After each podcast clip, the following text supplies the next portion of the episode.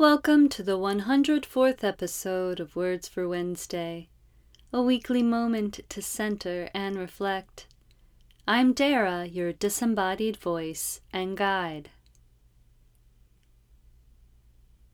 How are you doing?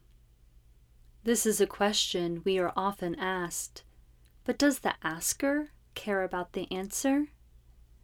Do you answer this question honestly? And if you want to answer this question honestly, do you feel like you can? Perhaps there are different questions we can ask each other instead that open the door to more meaningful conversations. Here are some examples. What's a highlight from your day so far? What's the best compliment you received recently? What was the best part of yesterday? What is something that you are grateful that your parents taught you? What is a question that you would like to answer now? What's one thing that can instantly make your day better? What's the first thing you do in the morning? Now, here are some questions for you. Questions to consider. 1.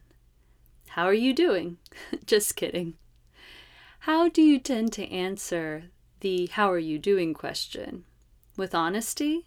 With specifics? 2. Do you often ask others generally how they're doing or ask more thought provoking questions.